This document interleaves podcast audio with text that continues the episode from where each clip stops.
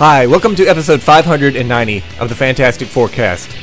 I'm Dave Elliott, and my dad is a lot like David Hasselhoff when he's eating cheeseburgers. In every episode of the Fantastic Forecast, I'll be talking about a different issue of the Fantastic Four, starting with issue 1 and going all the way to issue 645. Today is Fantastic Four 601 from February 2012. Forever, Part 2 by Jonathan Hickman and Steve Epting.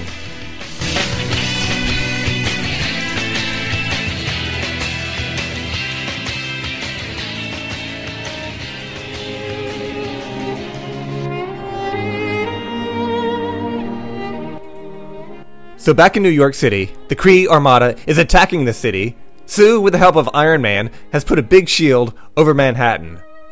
Up on the top of the shield, a group of Kree warriors are ready to set off a bomb, killing themselves in the process, but blowing a hole in Sue's shield and giving her a big headache. Ugh, this long meandering storyline has been giving me a big headache. Back with the thing, he's getting pounded on by four Kree sentries. Alicia is like, No! Ben! She can hear Ben getting pounded on by four dudes. Probably not the first time that's happened. Back in the Baxter building, we go back to that door opening up, and Johnny's standing there looking at Spider Man in his ugly, white, Future Foundation suit. Of course, Johnny's first question is Seriously, what are you wearing? Spider Man says that Reed and the kids came up with this new suits. Well, yeah, the kids, that makes sense. Johnny says, Well, they're hideous. Finally, someone with some taste. Spider Man picks him up and screams out, You're alive! And then he has to tell Johnny about the Kree invasion. Johnny hands Spider Man the leash, saying, Here, hold my Annihilus. See, already, one page of Spider Man and Johnny together is better than anything Spider Man did while with the group when Johnny wasn't around. You know, like I said before, it was so stupid to have Spider Man in the team without the Human Torch to play off of. The Torch says there's something he needs to do, which is to create a big flaming four in the sky, pretty much freaking everybody out. Somehow, this inspires Ben. His so called girlfriend nearby is in danger, screaming out in horror. That is not enough to inspire him.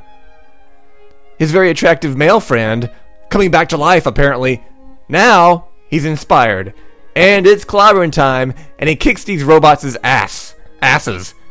Ben goes to check in to see if Alicia is okay, and she is. Next, he wants to find out what that big flaming four is, and what that means.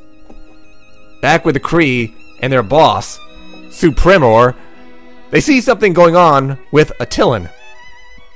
It's floating up and linking up with another bigger flying city. Supremor says, Here we are, an embassy of fate.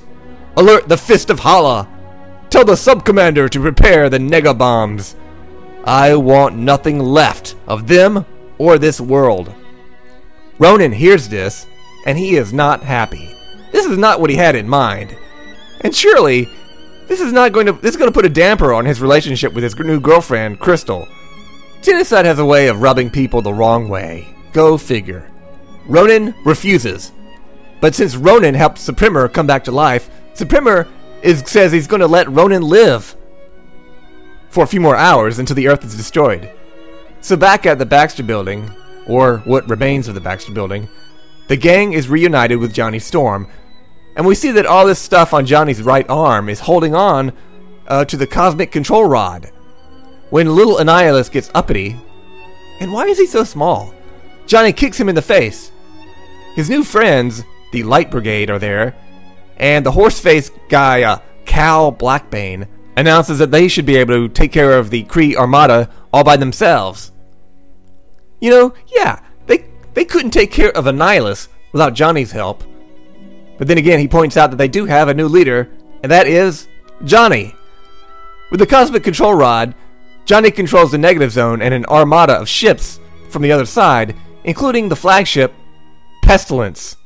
That's a catchy name. and soon his armada is facing off against the Kree armada. And the fighting begins. But soon, another large ship joins the fray, the Inhumans city ship. Medusa calls up Sue and says that they want the honor of killing the Kree ships. Oh well, have at it, Sue replies. So they all start decimating the Kree warships. But back uh, down on the planet, the Avengers notice another problem debris falling down from space and crashing into buildings. And Reed is uncharacteristically defeatist, saying that even if they win up in space, there won't be much of Earth left when it's over. Ah, uh, wah, wah, crybaby. And speaking of babies, that's the end of that issue.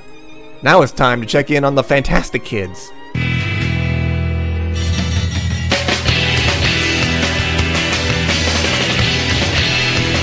Welcome to episode 590, part 2.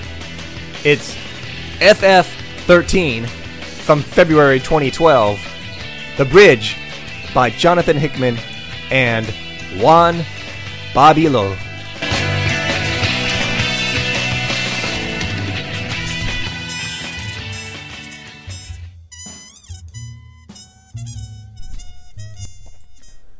So back in Latveria, on the top three floors of the Baxter Building, the Future Foundation kids are there with Doctor Doom, Kristoff, Nathaniel Richards, and one of the evil Reeds who wants them to open up the door to the dimension where the evil Reeds had their headquarters. Valeria says, We're ready, evil dad. Which is the first thing that she's ever said that's made me smile. Dragon, the not so savage dragon, has reservations about opening this gateway. But Evil Reed says they're going to mold everything into something better. Yeah. He wants to make the world great again. The door opens and out comes this freshly charred skeleton, landing on the floor in front of everyone. You know, this is good advice to all the kids out there listening. If you open a door and a freshly charred skeleton falls out, don't go in. Don't go in. Alex says to the dragon, Maybe you are right. Kristoff tells everyone to, sec- to secure the perimeter on the other side. Franklin and Valeria go in, with Franklin saying that he's not worried. It feels like the right thing to do. So everyone heads inside, down this walkway through space, and they're surrounded immediately by four Celestials. And that takes us to a flashback. Back at the Baxter building where Valeria is having a chat with her granddad. And they're having a discussion of the catastrophe theory. That's hard to say because it's not catastrophe, it's catastrophe theory. You know, my granddad and I used to have similar conversations, only it was about our favorite cheeses. Catastrophe theory is about a series of ever worsening, ruinous events that, when combined together, constitute the permanent obliteration of the system. That kind of describes a meal at Taco Bell.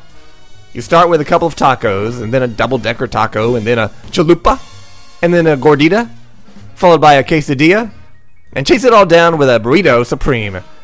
And this series of events results in a complete system wide shutdown.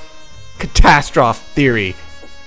Valeria asks why they don't just stop these events, and Nathaniel says that there are things that just can't be stopped. Like Black Bolt returning, the regenesis of the Kree Supreme Intelligence, the war between the Kree and the Inhumans, the return of Galactus, the plans of the Celestials, the war of the Four Cities, and the presidency of Mike Pence. You just can't stop any of this. It's all inevitable. Nathaniel says they need to delay events and find more time. So they go off to get to work somewhere private.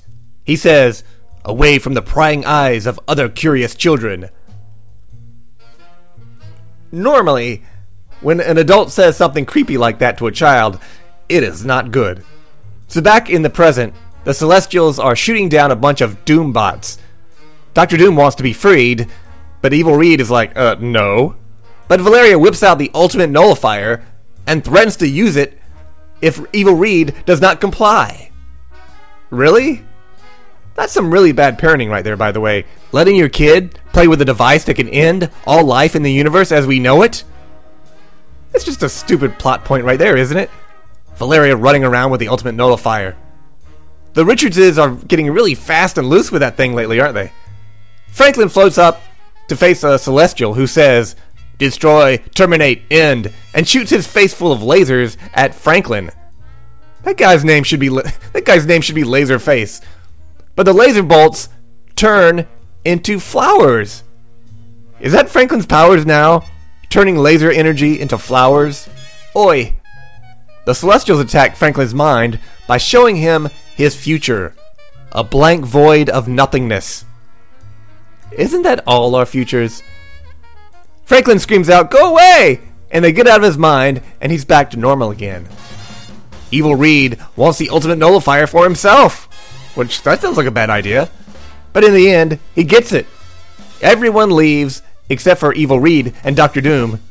And even though Doctor Doom assures Valeria he's going to survive, and that is the end of the issue, and the end of another chapter in a story that seems dragged out to the point of complete incomprehensibility. Enough already. And that's it for now. If you have any questions about the Fantastic Four, about the podcast, or if you need relationship advice, you can email me at podcastff at gmail.com. Follow me on Twitter, Dave Elliott at podcastff. And you can download other episodes at iTunes and find them all at www.podcastff.podbean.com. So long, kids. This podcast is over. time numbered my days, and I'll go along with everything you say.